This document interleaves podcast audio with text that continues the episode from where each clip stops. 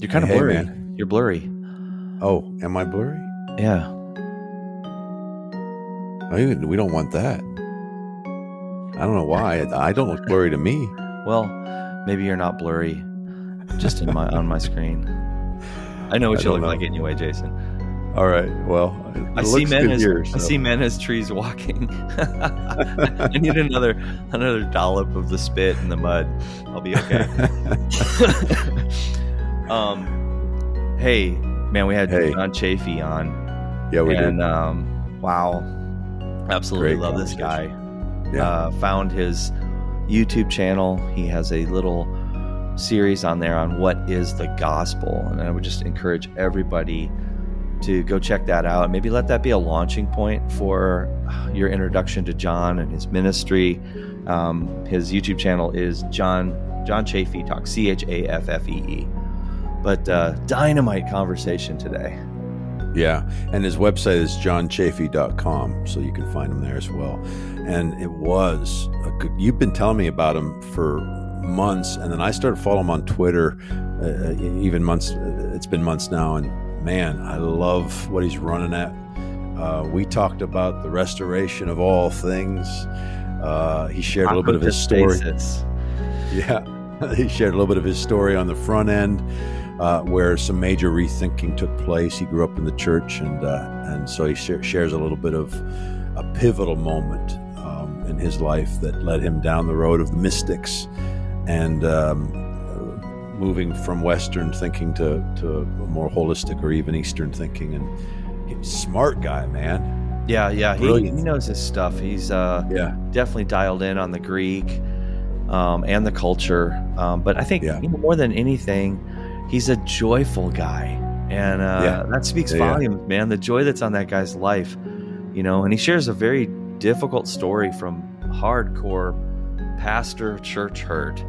That uh, I don't know if anyone can top that story, but uh, our viewers, our listeners, are gonna really enjoy listening to John today. He's uh, Yeah. he's definitely tracking on the road to Emmaus with the rest of us.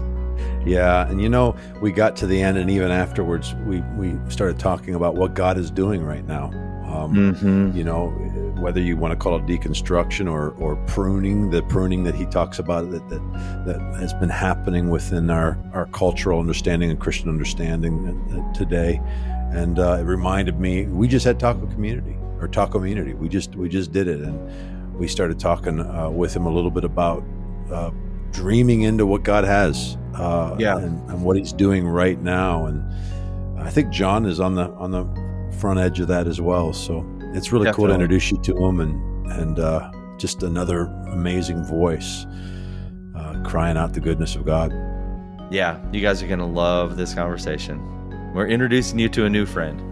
Hey guys, just jumping on real quick to let you know that I'm here editing now and just discovered in post uh, that Derek's audio is a little bit glitchy. And actually, quite a bit glitchy. I did my best to edit it together. Wanted to give you a heads up. I can follow him. I think you can too. Uh, I certainly feel like uh, John's interaction and mine uh, will bring clarity to some of what Derek shared as well. But I apologize for that. We're figuring out some new platforms, um, hopefully moving away from the one that we've been using, as it tends to be problematic at times. So, all that to say, this is an incredible conversation. Just wanted to give you a heads up uh, so that uh, you weren't um, emailing me and letting me know about it. I know about it. So, sorry. I do think you'll enjoy this podcast, and we're working on the tech stuff. Appreciate you guys. Bless you. Yeah, man, it's good to meet you. John, uh, Derek told me about you. Uh, I was telling you before we hit record uh, several months back, and I started following you on Twitter, and I was like, "Yeah." And I kept getting after Derek because he's like, "We're gonna get this guy on," and um, it's really cool you're here. Hey, where are you from? Where are you? Where are we talking to you from? Tell us a little Sure. bit about um, about where you're at and what you're doing right now. So currently, I am a mile west of Philadelphia proper. So I'm like just outside of Philly state uh, city lines. Um, but I was born in South Jersey, uh, in Atlantic City. I grew up a surfer skater kid, and uh, to be honest, both my parents are educators. So I went to college. I went to Eastern University, got a degree in biblical studies, got to play basketball with Tony Campolo and Shane Claiborne, just like some others. Okay. But then um, I went to seminary. I went to Palmer, got my MDiv, and almost almost right away from seminary, I started having some level of deconstruction, but we didn't have words for it then. like seminary is a pretty expensive way to start your deconstruction. But uh, from there, I worked at a church, and we'll talk about that. Did the Appalachian Trail, which was like a truly transformative and pivotal point of my life where I think I made the, sh- the full shift from theology to spirituality. Right. And really, since then, that's been my main emphasis, along with psychological and emotional health, because those things just overlap so much. Yeah. yeah. Hey, yeah. John, why don't, you, why don't you unpack just unpack that a little bit for our listeners? Yep. The the going from theology to spirituality. What what was your oh, what, sure. before you do that? You're not you're not old enough to know Tony Campolo. You played Tony Campolo. You played basketball with him. Yeah. Yeah. He was there with his grandkids. It's not like I was on the same team as him. okay. I'm like, man, you're not old enough. What? What? That's know, awesome. Right? Yeah, yeah, yeah, I love that. Um. So, how do you define the shift from theology to spirituality? Yeah. For me, uh, I'm I might say in some level it goes along with uh, balancing out the Western and the Eastern mind. So in the West, we obviously think very Westernly, very much based on the Enlightenment and theologic, right? However, the Eastern mind emphasizes paradox and mystery and nuance. And in some languages, you could say form or emptiness, which would be like have a structure, have an experience. And yeah. so I think theology is very much based on having a structure by which you can hold the parts of your life together, a theologic, and then you even make God fit in a box. Sure. But spirituality is different because it's, as I like to say, spirituality is how the spirit does CPR in your soul. Hmm. And theologic is good and it seems wonderful because you can get degrees in it. But I think we're kind of hitting an epoch in the American church where we're starting to realize information does not f- cause transformation. That's yeah. good. But vulnerability does. That's good. And uh, I would say pretty much since 2015, I made a hard shift away from systematic theology and more towards contemplative spirituality. Cool. So kind yeah. of a head transition, basically. Right. Yeah, but the the there's a little bit of a hiccup when we talk in that language, I think, because it assumes that there's a split in some sense, but we all know in our neurological system, the head and the heart are connected because the brain helps to organize the functions of the body. And even when we separate the mind from the body, it's like, well, there's nerve endings out to my fingertips that communicate with the brain. So, like, is my brain really the size of my body?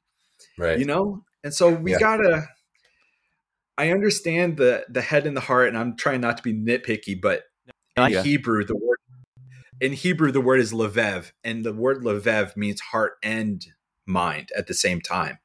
We uh we often talk about um, the Emmaus Road here um, because I see that that taking place there.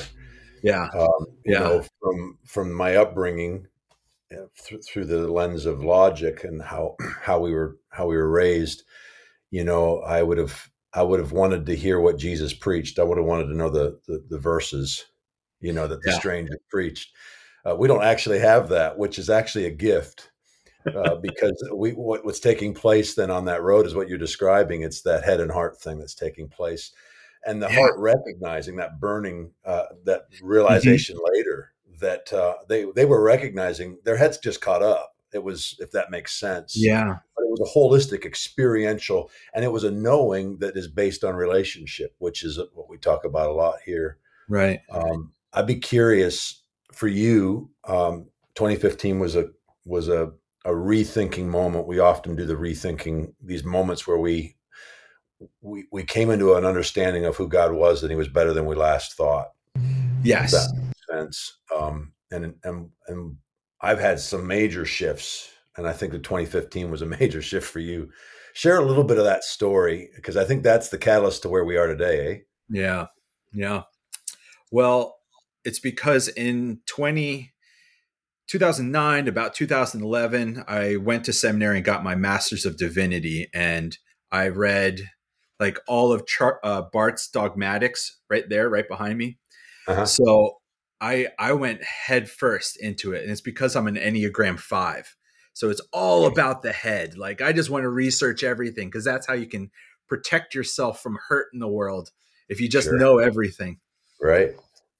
And then I worked under a narcissistic senior pastor who had, who had a series of affairs. And the most recent one was just with somebody that I was dating who had moved from Chicago. And I thought we were going to get married, but I found out very quickly something felt off in the the culture of the workplace. Yeah. And there was starting to be like avoidance. You'd notice people go in certain doors and not out other doors, you know. And then the other staff sat me down to say he took her to Barbados on church credit card. Mm. And that's how we discovered it. I, my I was I didn't know what to do. Yeah. Uh, I don't think I broke down crying then. The, I wept probably like a couple days later. And my brother was really kind. He came and stayed with me for like three days at my little one bedroom apartment. Um, and at that point, I was probably 28, 29. Yeah. And that was hard because he was also my seminary professor. Huh. He was my church history professor. And so that also caused up a whole lot of controversy at the school because they started thinking, well, what was happening with him and the TAs that he had?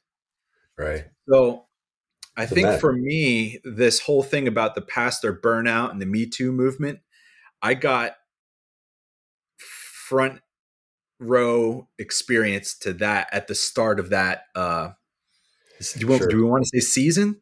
You know? Yeah. um, so I stayed on staff for another two years. I did a lot of good work with the youth, and they actually really helped me to have a routine. But one Christmas in 2014, my parents bought me this piece of camping equipment, and it happened to be the last piece that I needed for this bucket list thing to do the Appalachian Trail. And I was like, yeah. oh, I could do this. And so two weeks later, on uh, December 31st, I said that I'm quitting. They begged me to stay on till Palm Sunday, so I did. Uh-huh. But essentially, I dropped my keys in the back office on Palm Sunday and then drove down and started the Appalachian Trail. Uh, and it Where'd was then six. It? Wait, what? Where'd you start it? Oh, in Georgia at Springer Mountain. Wow. Okay. So I, I drove down with two friends. And at that point, I actually thought to myself, I never want to step foot in a church again, never work in a church ever again. Right. And I think that's completely reasonable. yeah. Yeah. However, I brought uh, the letters of St. Francis with me, which is very strange. Right. But then I also had like a digital copy of The Dark Night of the Soul by John of the Cross. Okay. And so I would hike all day long and I would talk with other people from other backgrounds of life they were Buddhists and trans, and they were ex Marines, and they were divorcees, and they were parents that just buried their child. And mm. I would sit around and have bonfire conversations with them. And I actually, we actually had a lot of Jesus conversations, but I actually think they trusted me because I said I left that world. Right. And I, I actually felt like that gave me more ability to talk to them because I didn't have a church to invite them back to. Right, right. Um, but really, what happened is I got to about Pennsylvania, which is close to the halfway point. I woke up one day and I thought, oh, I'm a full out atheist now. Just that's it. And so I remember I was backpacking. I was walking through the cornfields of Pennsylvania, and you talking to God? You weren't talking to God then at all, or were you?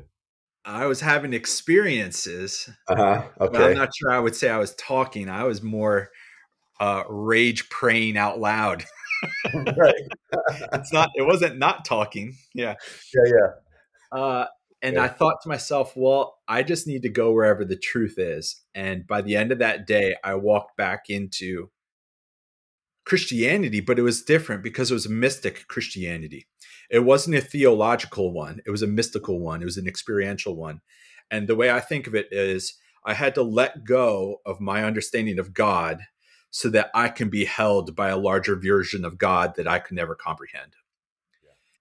And so, really, at that point, I started talking about the mystical tradition and contemplative Christianity um, with other hikers. And then they said, You should start a podcast. So then I did just for my hiker friends. And then it is what it is. And I just ramble at it and I interview a few people. But um, I got to say, I think then I came back from the AT. I worked at another church that said it was about transformation, but it was really all about information. That said it cared about experience, but what it really cared about was predictable experience and a God that could still be, um, yeah, predicted. And I had to walk away from there because I felt as though, and this might be a controversial statement. I think you guys might understand though. I actually felt like if I were to stay at that second church, it would actually be causing me to go backwards in my journey.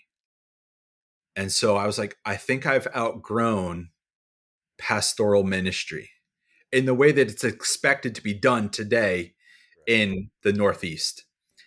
And I think that that's okay thing to admit. Some people can't imagine. What do you mean you're leaving the church because of what you think you're being called to do? I thought being a pastor is the highest, most wonderful thing you could do for the kingdom. Sure. sure. It's like, well, actually, sometimes the most helpful thing you can do for the kingdom is disrupt the institution. so I I'm happy to chat anywhere you want to go. I know I just said a lot, but yeah, John. I'm first of all so sorry for what happened in, that experience yeah. pattern. The girlfriend, I just uh, that had to be so traumatic, and but mm-hmm. it was a list for where you are now and uh, sounds like Appalachian may have been your road to Emmaus.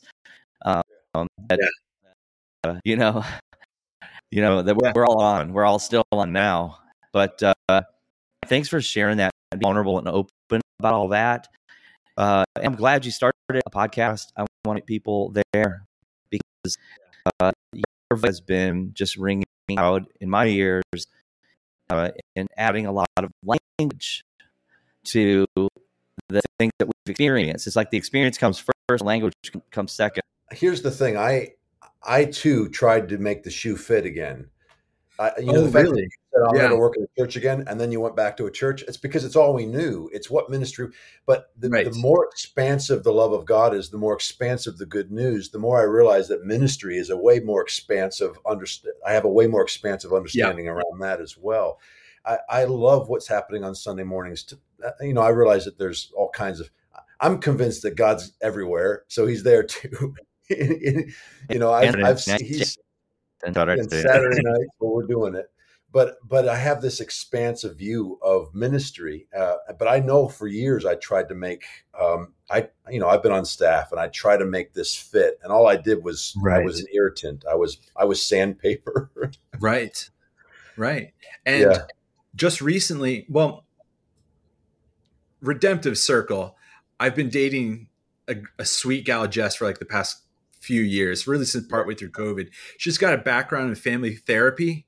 Yeah. And so, like, the conversations we have about understanding a church culture and workplace yeah. from like a family systems theory, uh, just on a larger scale, yeah. has been so um, reorganizing for myself and for my heart so she's actually just wonderful. So I need to give her a shout out. But um, yeah, I think some people they do try to go back to the machine, and it doesn't work because actually that person wasn't made for the machine.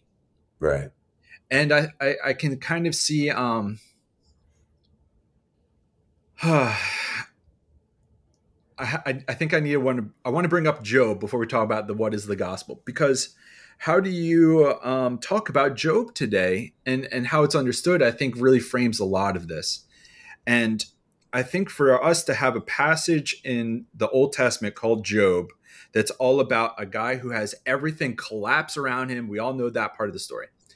But then to just say it's about a guy who still worships God regardless, I think is a broad overgeneralization and sweep over the real nuance of this obscure Hebrew wisdom literature.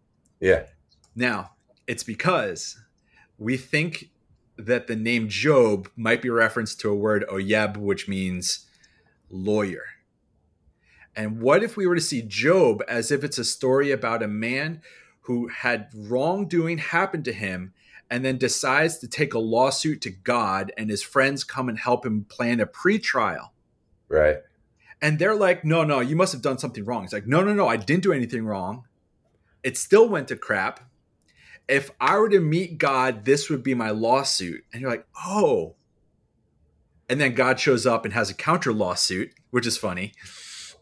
Um, he didn't expect God to show up, but how beautiful that at the end of the story, not just he gets blessed again, but God says, Job spoke well of me but he says Job spoke well of me, and he's the guy that had a lawsuit against me.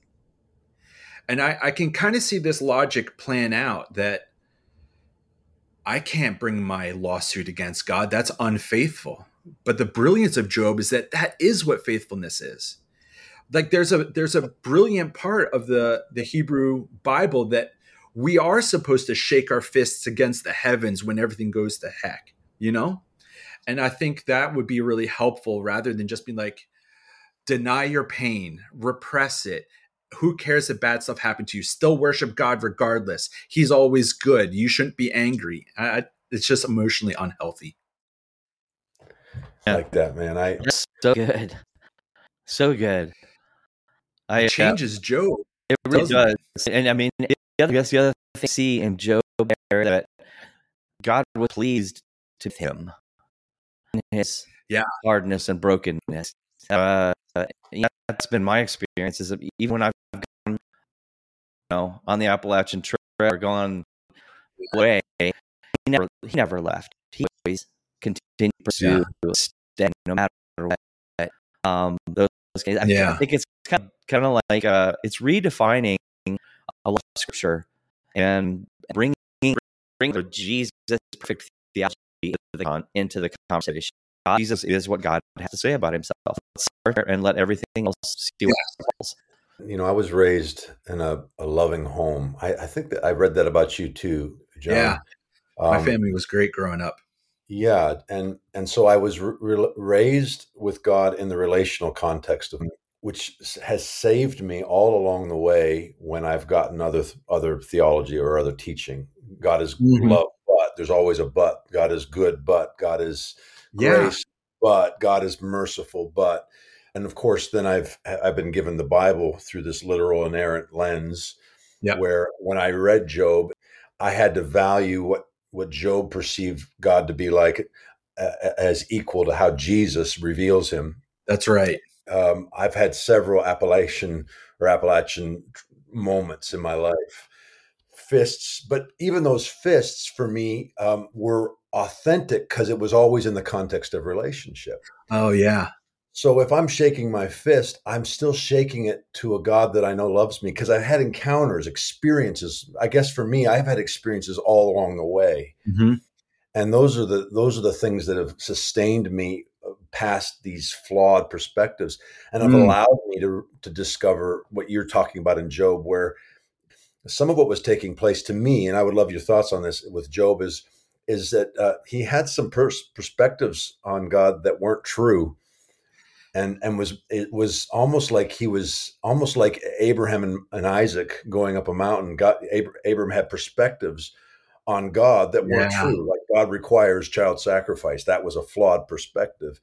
And that the whole story is uh, when God shows up, he actually is like, hey, you actually don't have a clue who I am. And then he spends how many chapters saying, this is who I am. Yeah. And, and to be able to do that, but through the lens of Jesus, made Job safe for me again. I, I don't know if that's landing for you or no, no, no. That, but I'm fascinated by the language. It made Job safe again, which makes me hear there was a season where Job was dangerous for you. Yeah, yeah. Because so what does I mean? You didn't say the word dangerous. How is Job dangerous for you then? Well, if you're reading, and this is where I, I, that language stuff, I, I, I love that uh, the idea of talking to somebody else, even different culture, because you get the, I love this this Yeah. with uh, expressive language to know God. Uh, as a writer, that that stuff gets me excited. A new way to see or say something about Him. Uh huh.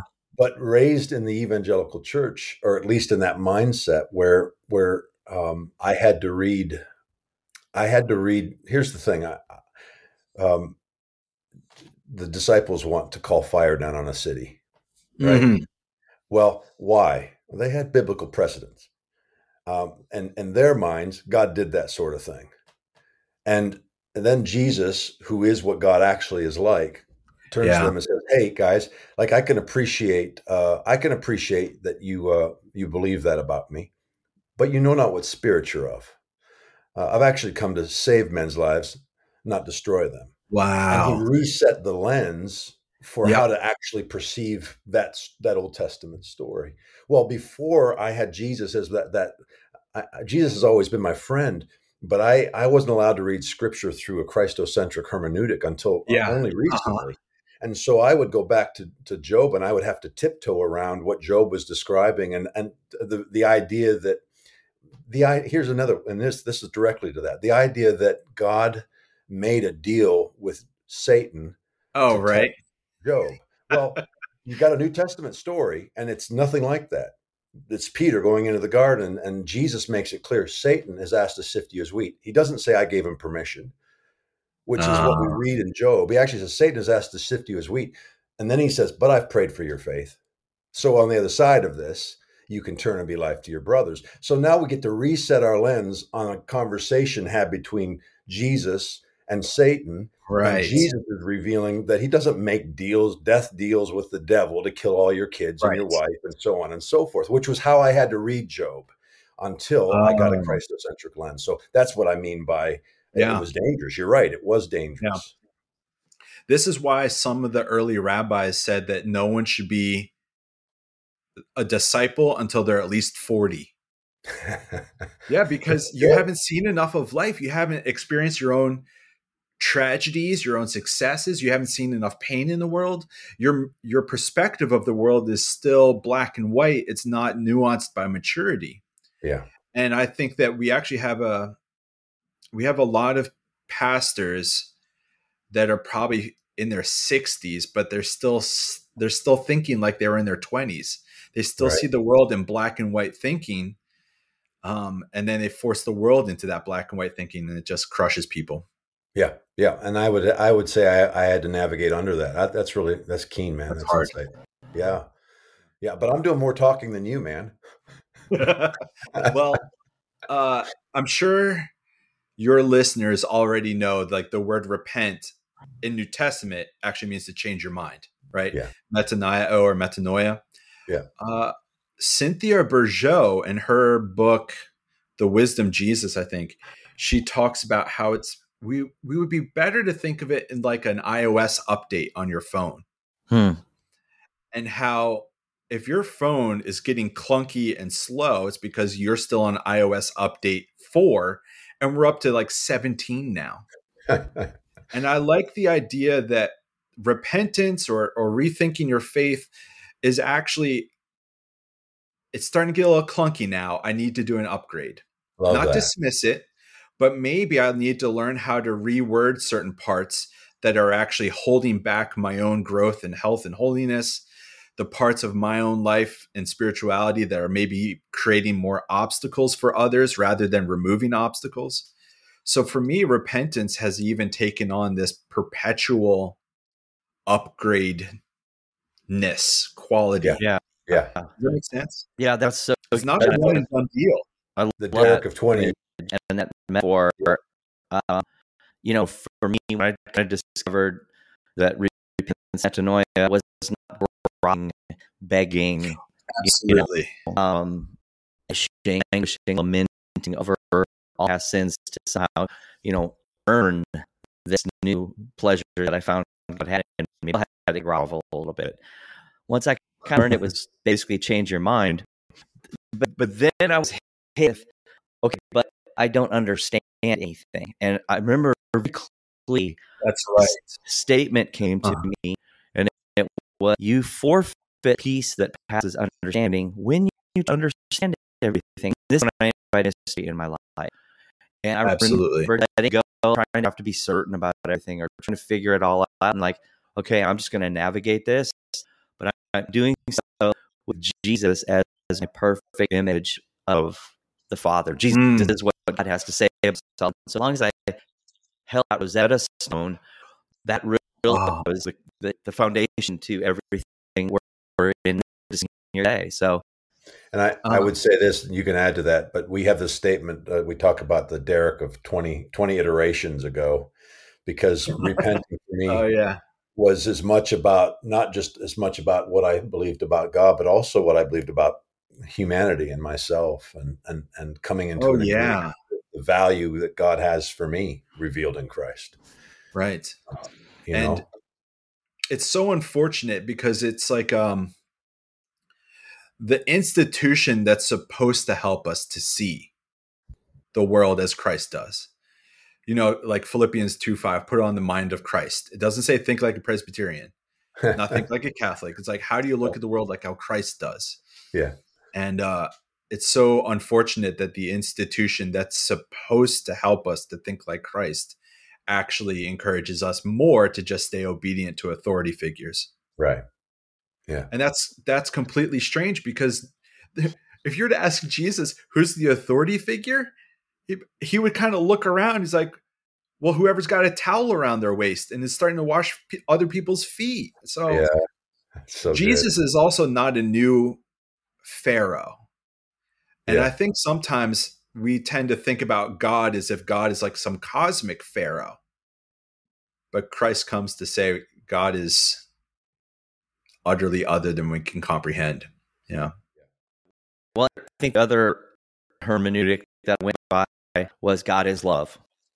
Period. If God is love, and Jesus said, "If you've seen me, you've seen the Father." And Jesus is our example of what it means to truly love and truly be human. And so, That's right. Coming His follower is the invitation of spirit love to awaken Christ in you, the hope of glory, to begin that that transformation process. That's that's the that to me where the rubber meets the road. If there's no transformation, then you know what are we talking about? Right. Right. and uh, speaking of transformation, it's like uh so I know nothing about the world of wrestling, like nothing. However, everybody knows The Rock and everybody knows Hulk Hogan and all these others. Uh-huh.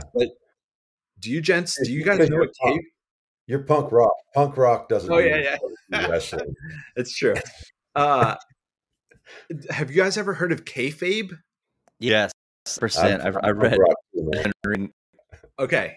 It's correct me if I'm wrong. Maybe a kayfabe is apparently that culture that surrounds the performance of world wrestling. Because everybody always asks, like, is it real? Is it fake? Are they really having this drama? And then they get in spandex and beat each other up. Is this real? Is it fake? Uh-huh. And in front of the cameras, there was like a, a need to maintain the narrative that this is real. But then they started having cameras behind and in the hallways, and people started asking, like, wait, it's not real. So they had to expand the circle of where the performance happens beyond just the the four uh, sided square, right? Right. And I started drawing connections between that and an information focused church culture. We come together and we have a narrative that we're healthy, that we aren't angry, that we don't have bitterness, that we don't have any issues with God, that we're all certain of our faith. And and here's our supreme leaders up in front, and they're all perfect and pristine, and we all shake each other's I'll, I will approve of your facade if you approve who my facade is, you know? And I, I think I started realizing like, oh, this is all kayfabe. And I started wondering, what does it look like to have a church that is willing to announce the internal emotions truthfully? So at the last church, I started naming my emotions out loud, which as an Enneagram 5, that's a very healthy thing to do start engaging my emotions more, right? Not three days later. And uh, I started hearing stories and I'm like, okay, wow, that makes me angry. And I saw how that made other people so uncomfortable. I wasn't even saying it to make them uncomfortable. I'm naming it for myself because I need to name my emotions for myself. It just so happened for me to do that made other people uncomfortable. But I think that's why some people really look character. at is that that's what you're saying? You you broke character, is it? That's true. Yeah, I broke kayfabe. Broke I, I stopped acting the persona that I was hired to be, and I started trying to be authentically myself, which Thomas Merton would say you're living from your true self instead of your false self. And it's like uh, Luke 18. Is that the one where the public, the Pharisee is up in front and he's beating his chest? And I'm so glad I'm not like that guy. Right. Um, that whole culture of performance and acting you can play that game for a while but after a while you realize it's not even worth the paycheck so i yeah. remember i was on staff i brought a, a, friend into lead worship and uh, we were sitting on the front row and i was really wrestling with that right there kayfabe is that what it's called yeah that, I, that, I, might be mispronouncing it. an indie rock guy that's me so i'm wrestling yeah. with it and I, I, I, whispered over to him, I, I said, man, you couldn't pay me to go to this church. And then he looked at me and said, dude, you're on staff. I was like, oh, yeah. That's right. That's right. Guys, my book is out, Leaving and Finding Jesus. If you've already read it, I would be so grateful if you would go to Amazon and write a review. This actually helps the rankings. It also helps people trust the book before they buy it. Uh, thankful for you for that and also so thankful for all the support that's come in over the last little bit. We're just we're just blown away, blessed by folks' generosity. You know, a family story is a nonprofit. This is a listener supported podcast, and uh, we're just so grateful to be on the journey with you, guys. I'm so thankful for you. Praying life, and joy, and wonder over you today. All right, let's get back to the podcast.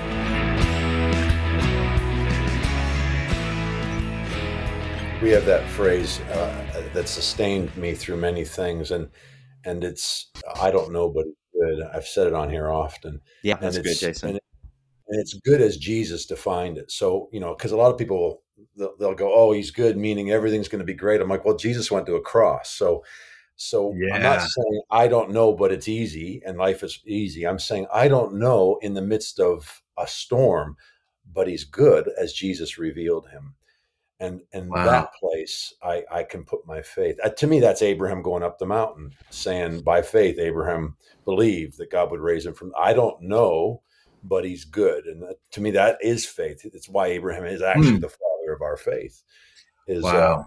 uh, is well, to live in the mystery. Of, I think Abraham still that this God was demanding the sacrifice of his son in the context of his day and age was, well, yeah, that's what the God do. We do that. Of course, God has revealed himself in like these in pieces and fragments. He kind of lets kids tell his story. But now, time, he's saying, this is my kid, and this is who I am. This is absolutely full revelation of of God yeah. love. Well, ahead, speaking of the upgrading, I think there was uh, something that happened on the AT was every part of Christianity that started to feel ugly. Let's say it that way. I I didn't want to throw the whole thing out because I was raised in it. It's like a part of my DNA. It's in my bones. But there was something there was something lovely in finding out that the, the rabbis used to look at the same passage from 70 different angles, you know? And I once I started giving myself permission to have multiple interpretations of the same thing, then I would just search until that part of Christianity became beautiful again, or that yeah. part became beautiful again. Love that, man. Love that and that. so, um, the the next book, which is book number three, is being edited right now, and that one's like sixty of those little upgrades of which are like, oh, this was a part that seemed ugly to me. Here's how I found a, another way of interpreting it that made it beautiful for me again. And I, I think since I left the the last church, maybe like a year and eight months ago, I've been meeting with pastors and church workers, ex church workers, people that never attend church. And my goodness, we talk about faith and God and like the Sermon on the Mount one time for like four hours. And I'm like, something is going on here because the tr- the true the deepest wisdoms of Christianity are always timeless. Yeah. And good. if you can dig it dig into it deep enough and you can find a, a diamond in the rough, it's worth the effort to find a way to make that part of it beautiful again. And the that. the fascinating thing is as I've done church history and gone further back than just like the past 100 years or prior to Luther in the first 1000 years pre Constantine like if you go all the way back I guarantee you can find somebody that says it in a better way. And yeah. uh, I really think part of the issues that we have in the world today, right now, in Western Christianity, is because we've forgotten what we've already said in so church good. history. Yeah. You know? I love that we're we're rediscovering our native tongue is is the way yeah. I've, I've, Let's I've Switchfoot. Is that they had an album I, called Native Tongue. Yeah. I, I love that. The I, this is what I love though to to make the gospel beautiful or to, to find that beauty that, that tells you um, very much even what you were raised. There was a relational connection always at the beginning. Love was always at the because if you're yeah. looking for beauty, it's because you know it's there. It's because you're you, this isn't it, and so we're we're still looking for. Yeah, this. and you actually uh, when when I, we sent you some questions and you answered them and oh yeah. very thorough way by the way which i love. But you talked we talked about apokatastasis and one uh, oh, yeah. maybe we dive into that but you said during these conversations around that subject the idea of apokatastasis comes up and they almost the people you talk to they almost all receive it so well. And then they tell me how it is such a and i love this such a better gospel than the yeah. one they were handed or told to preach. Right and I, there would have been a time when I would have heard a better gospel and I wouldn't have even known what to do with that because I thought I had the right. gospel. Right. But these days we're we're like, this is what we do in the podcast. It's better. No, no, there's a better gospel and, yeah. and even better tomorrow than it was today. Talk a little bit about that, yeah. man. I love that language. Um I probably here's the first instance of apokatastasis or stasis for me, and then I'll I'll say the quote that really launched the whole thing is uh I used to be an intern for my home church in the summers in high school, and I would yeah. go and do these hospital visits, and it was cool because I would have the pastor, Pastor Jeff, to myself, and I would rifle him with every question I could. Right. And uh, I don't know if he was annoyed. I don't know if he enjoyed it, but he seemed to enjoy he seemed to. And at one point, I remember asking, like, why would God of love damn people to hell in any capacity? And he just kind of kept driving. And he was like, well, in Revelation, it says that there's seals and bowls and trumpets, and they all get opened. And then it says there's thunders, but we don't know what the thunders are. And he said, I wonder if that means God's got an ace up his sleeve. And that that clicked. I was like, oh. And then Julian of Norwich did it. She talks about how all things will be well. And everybody knows that quote. Maybe it's a bumper sticker. But she said, all will be well, all will be well. And then the the church hierarchy asked her, what does that mean? And she was very coy. She said, oh, I don't know what that means. But there's a secret in God, and God will reveal that secret someday about how all will be made well. And that was another click. I was like, oh, that's interesting. But I think really the the full swing that actually happened was I started studying spiral dynamics, and at least in this capacity, that we have a, a growing circle of concern ourselves, our family, our neighborhood, our church, our state, our nation, the globe, you know, yeah. keeps growing. And I, as I was studying it, it said the highest level of consciousness or awareness or or thinking is when you think about the whole of everything. I was like, oh, that's interesting. That's what the word Catholic means. Concerned with the whole of everything. I was like, right. oh, okay. Catholic. So I Google searched the word all for every time it happens in the New Testament. And I was surprised and disappointed at the same time because I was like, wow, look at all these passages that say the word all. And then I thought to myself, how disappointing these passages aren't in any lectionary reading. Huh. So the three year lectionary of the church avoids most of these passages that talk about the restoration of all, the reconciliation of all, the renewal of all. And so yeah. you I started feeling as though there was a conspiracy that hmm. was keeping a larger Christianity from me. I was like, oh, it's right here in our Bibles this whole time. Right. But we cherry pick the parts of the gospel readings that make it seem tribal right. and exclusive rather right. than it being inclusive and rescuing of everyone and everything everywhere from right. every when. You're like, right. this, it blew my mind. Right. Yeah. And then you realize this is, I'm just quoting the Bible. it's like, what's happening here? You know? so, yeah. Uh, you're saying I read Athanasius and that yeah that started changing it for me. Like, you know, man was in danger mm-hmm. of lapse and not meaning. What was it got to do? And then you, you know, you work forward to, to on our knowledge of who Jesus was, what he did on the cross, and uh, you start losing uh, eternal consciousness thoughts. You start losing, you know, penal yeah. thoughts. And uh, one of the clobber passages that sometimes happens is is it Matthew 25, the parable of the sheep and the goats, where it says that the sheep they did the right thing and the goats they did the wrong thing, and so they'll be sent off to eternal punishment. And the goats are like, "Hey, we would have helped you if we knew it was you, but nobody told us it was you." You know, right. so they kind of get a bad rap. But when it says eternal punishment, the phrase in in the original Greek is kolossin ionion which means kolossin is correction, curtailing, and even pruning, like pruning a bush.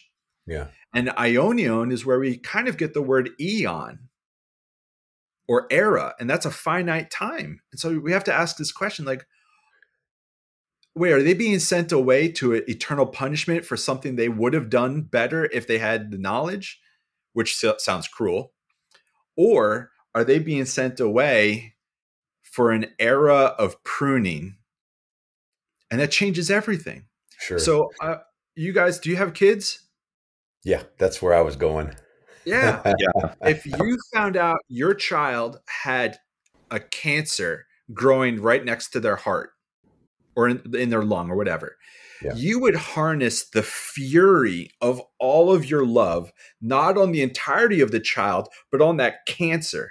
Yeah, that's right. And destroy that. And that's I think right. if that, if we who are evil, yeah, would do that, how much more so would God that's, laser focus the wrath of His grace upon everything that pulls us apart?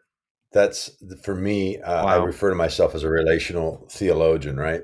Um, okay. Yeah. And and and for me, I, I, I love these conversations because uh, John, you're so well studied, and so you're giving us the Greek and and and I'm and I'm so grateful for all the all the roads that get us to this yeah. holistic good news. And uh, my journey is one in which you just hit it. For me, I'm like, if Jesus came to show us the Father, yeah, and he came to sh- to live in the context of that relational dynamic, not to show us where we can go when we die or how bad we are. We already knew that, but to yeah. reveal to us what it looks like to live in union, to to only do what the Father's doing and only say what He's saying, not out of some robotic um, uh, algorithm, but actually out of intimate relational connection. That the things yeah. that Jesus wants to do are the things that are burning in the heart of the Father, and mm-hmm. vice versa. You know, I, I remember when I saw a preacher said he only said the things that his father said. And I went into the Garden of Gethsemane and he said, Not my will, but yours be done. Mm. And I'd always yeah. been told that somehow there was some cosmic disconnect in this moment. Instead, it was Jesus echoing his father's heart, not my will, but yours be done. And suddenly you realize the depth of their friendship and union. And, oh, and so for yeah. me, what you're talking about, the, the way that I I got here uh, is is through the context of being a dad. Oh, uh, yeah. Of seeing Jesus reveal my Father, knowing, uh, you know, even a father who's uh, who has a what's the scripture? If if your child asks for bread, you wouldn't give him a stone. How much better is our heavenly Father? Right. And so for right. me, um, that's been the journey, and it's a safe journey because I can go, man. Uh, this is I found out I'm an ultimate reconciliationist just because some smarter guy who's done all the studying wouldn't come on the podcast because uh, his, his, email to me was, "Hey Jason, I'm not an ultimate reconciliationist." So I had to go look it up. That's how I'm wired. I had to oh, wow. okay. Clearly I am. Clearly cool. you don't think I am. Let me go find out what that is. Uh, I think I am.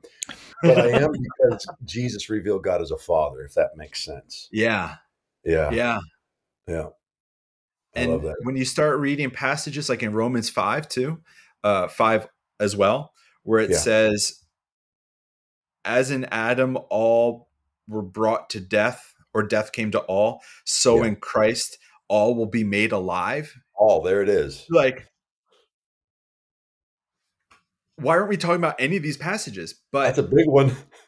It was really yeah. funny. I once had conversations with the pastor who it was in a stairwell. He's like, So John, you're a universalist. I was like, I didn't say universalist. He's like, right. No, you are. I said, No. Right. I said, I believe in the reconciliation of all things and the restoration of all. Yeah. I'm quoting Peter and Paul. Yeah. So do you have a problem with me or do you have a problem with Peter or Paul? Right. And I could see like his brain started glitching. like like what what uh what do you mean Peter and Paul said this first? Yeah. yeah. I love that, man. Yeah. For, for me, it, Bible. For me, yeah, it showed up. Figure it all out. It showed up in a question, and I've said this many times before. How can what happened be universal, but what happened to Christ be limited? Use those terms universal yeah. and oh. limited deliberately. That's really you know, limit the tone. It's like, no, we all believe in this in the universe. We're all universalists we're concerned. but somehow yeah. limit weapon in using we writing on the surface of the text of the both this tradition goes that out of the water. So you start asking people that question. They want, they want Jesus to be the big winner, right? Just there, man know? Oh yeah, uh, and yet, yet still this universal nature in Adam is somehow more power, powerful than the happened at the cross. Yeah, and that, that's what I love your really analogy. Yeah, and I love your analogy, John. That that it's not ignoring the cancer. Like that's no. the when people want to talk about universalism, they think that I, you know, when they want to uh, say that, use that language with you, it's because they, they, they suddenly think we don't care about sin or the consequence. And I'm like, no, we That's care. Right. It's it, it, it's a father doesn't ignore the cancer. It's it's the very thing that he's after to, to see us right. set free from, to see us right. whole from. And uh, man, I'm on board with that. So Romans 2 talks about all will be held accountable each to what they have done, first the Jew and then the Gentile. I remember reading that back in the day and thinking, it doesn't say Christian or non Christian. Right. It says everyone will be held accountable. So there is a sense of like, you everybody can be brought back into the fold. Christ says, there are sheep of mine in another pasture that I must bring in, right?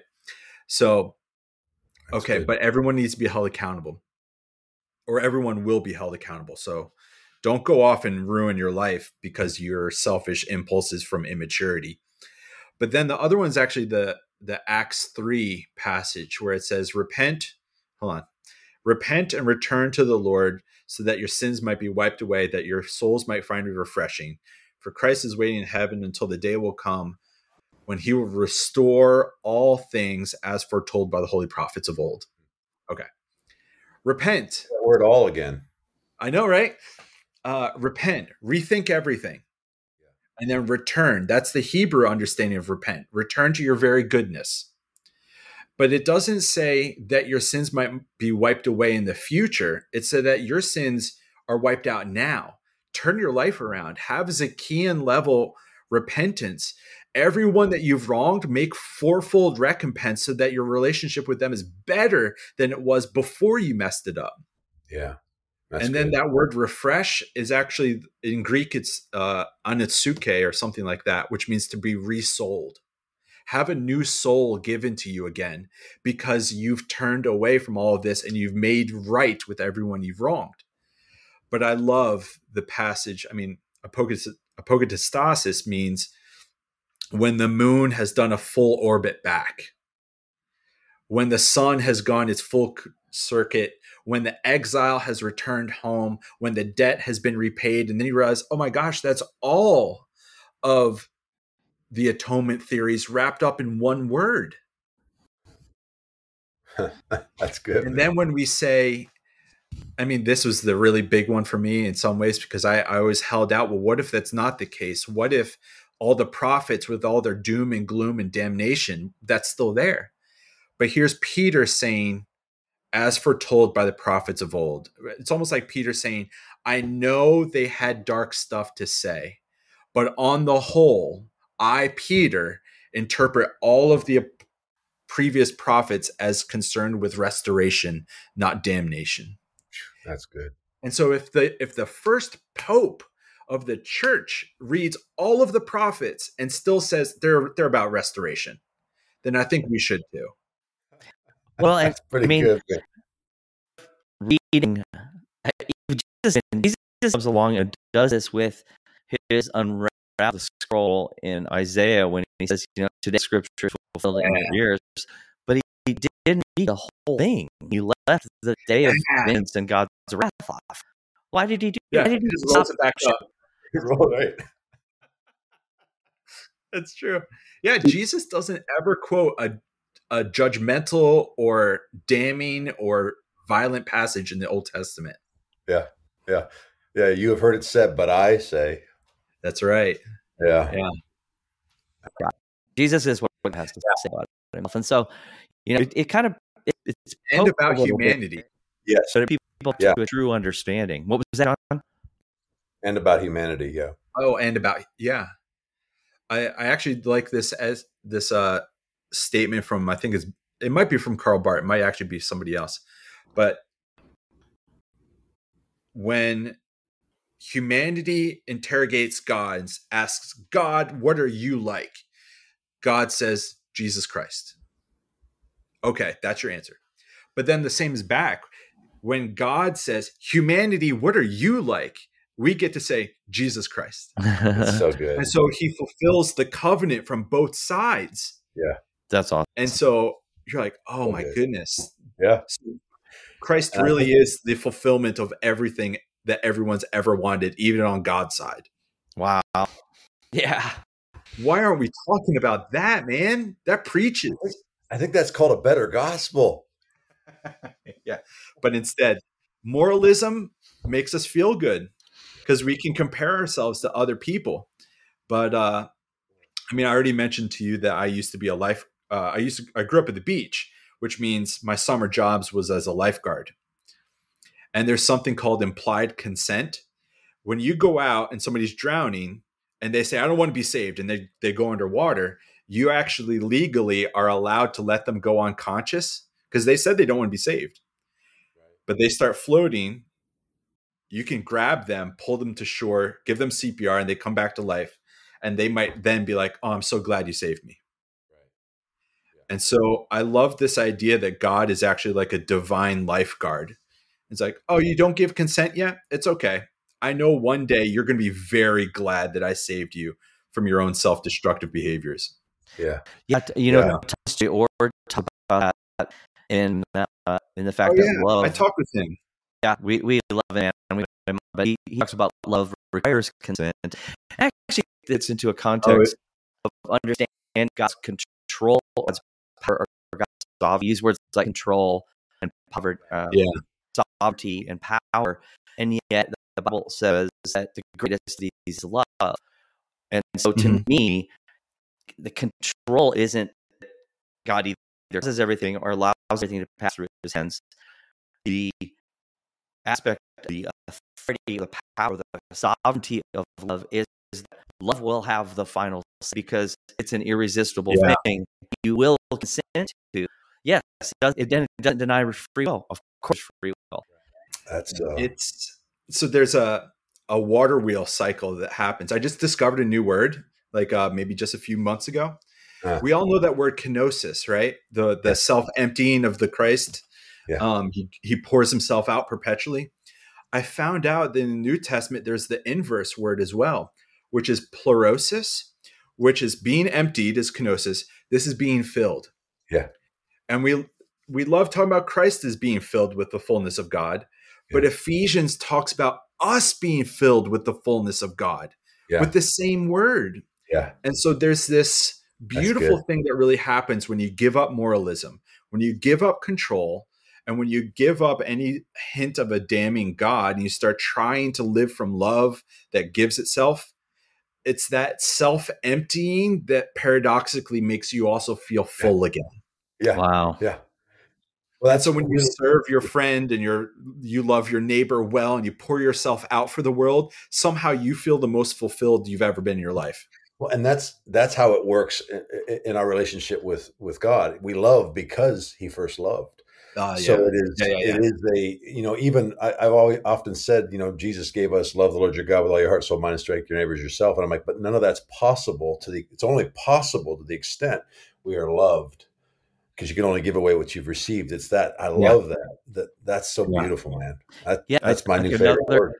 Another, uh, you know, legal corroboration that is Romans five five.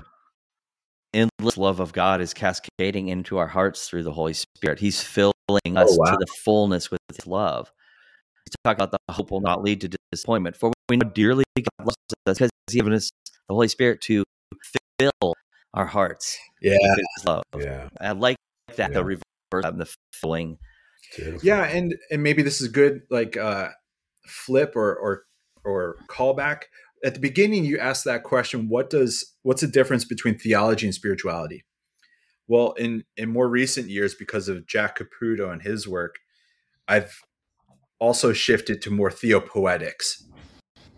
The theologic is good and it can take us to a certain level, can bring us up halfway through the staircase, right?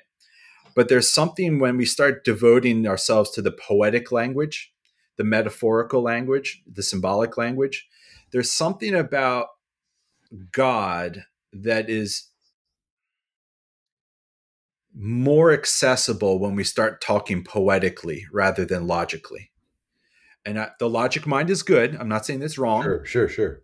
but the poetic side and it, i mean if as a writer or author you'd probably agree too words can explode with meaning as Yeah. soon as you become artistic with your words Mm-hmm. and how beautiful jesus uses parables rather than paragraphs you know to explain what god is like Yeah. Yeah. Yeah. I love I'm Theo glad you poetic. touched on that because you wrote it down and I meant to ask you about Oh, yeah. poetics. I really like that. Yeah. Um, yeah, that's the I mean that there's nothing better than a story. Uh, there's so much that's discovered and revealed through that through narrative and yeah, I, I love that man. Well, good. hey, That's It's good. going We- long, long, much longer. We got a little past an hour here, John. Um, Hey. is it time? Is it time for a taco story? I oh think- yeah let's do it I think we got to talk tacos. okay first off like uh i didn't have tacos last night it was tuesday but i did have a burrito at like Hey. the best mexican place in town it's really awesome but nice. My favorite taco story is i just got off the plane. I was visiting a friend in san diego and it was my first time there. This is maybe like 20 years ago. He's like ah you're here. We're gonna only eat mexican food today. I was like okay it's fine. Didn't seem like it was that impressive to me at the moment.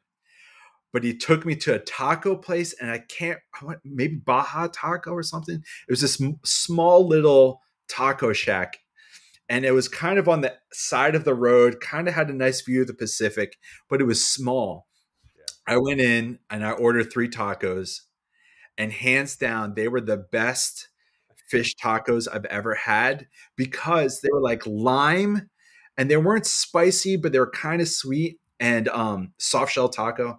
Yeah. And at the time, I was still skateboarding a lot, right? And I finished eating. I was like, this was amazing. And then the waitress came out, we paid our bill, and she had this giant smile on her face. I was like, You're having a great day. This is awesome. It's a great place. She's like, I just met Tony Hawk. I'm like, What? They're like, Oh, yeah, he just came in at the table next to you. See, But he left like two minutes before you got here. I was like, I could have met Tony Hawk over tacos. Like, that would have been ama- first off, they were fantastic. It doesn't diminish the tacos, but No. it would have been so Yeah. cool to sit there next to the guy that did the 900. So it was a ship sailing in the night type thing. We missed each other. Well, what I I, agree, this. John, is it's not just about the quality of taco; it's also something with taco is consumed within. yeah, True. that was Uh, my right, takeaway. yeah, well, that taco is definitely sacramental. It was so good. It's all it's all of it, right? I, I- I noticed that too. It was a, you were with a friend. Uh, Yeah. You were in a new place, uh, a very cool uh, view. All the rest of it. You got Tony Hawk making an appearance, and then Yeah. the taco. It's it's the whole experience. It's like experiential, man. It's the That's whole it. enchilada. I love it. It's the whole Maybe enchilada. you gotta have an episode someday on the spirituality of tacos and go as deep as you can. Yeah, that's awesome. We totally do need to do that. John, That'd Um, thank you so much, man, for being with us today. People, Yeah. Uh, I have a website, johnchaffee.com, but then on, I think it's on all social media. I'm that John Chaffee. John Chaffee was already taken, and I didn't want to be the John Chaffee because that sounds pretentious. So that John Chaffee, yeah. that John Chaffee. So at that John Chaffee on Twitter, Instagram, all those places. Yep, yep. So Awesome. Awesome. thank you so much. This was a lot of fun. And I, I, I didn't realize that we went over time, but this was a real joy. Thank you. Man, it, I, we could go another hour. I have a feeling. Uh, yeah, absolutely, man. Loved it. Loved everything about this conversation. Hey guys, so glad you joined us in Rethinking God with Tacos. You can find me, Jason Clark, online at afamilystory.org, where I encourage you to sign up on our mailing list. We send out an email twice a month letting you know about new podcasts, articles, and new books or products that we have coming out. Plus, occasionally I'll keep you up on my schedule where I'm traveling. My Twitter handle is at Jason Clark is. I'm on Instagram under the same handle, and you can find me on Facebook as well. Yeah, and my name is Derek Turner. Jason and I love that you're listening to us. Thank you for all your feedback. Please write in, let us know what's going on in your life. But uh, we are pursuing a mission to help people rethink God, and we thank you for being a part of it. Uh, you can find me at Pastor Derek T on all the socials. And then, of course, I pastor a church here in Charlotte, North Carolina called River Church, rivercharlotte.com. Come and join us. We'd love to have you. Hey, all of these podcasts are available on all the platforms iTunes, Spotify, Google. Yeah. Hey, make sure and like, share, and throw a review out there. Let people know. We love good reviews on the podcast. It helps people find us. That's right. So if this is a podcast that you enjoy, then please promote it, share it, give it a good five star rating. I like that. That's a good idea. Hey, love doing this journey with you. Praying grace and wonder over you today.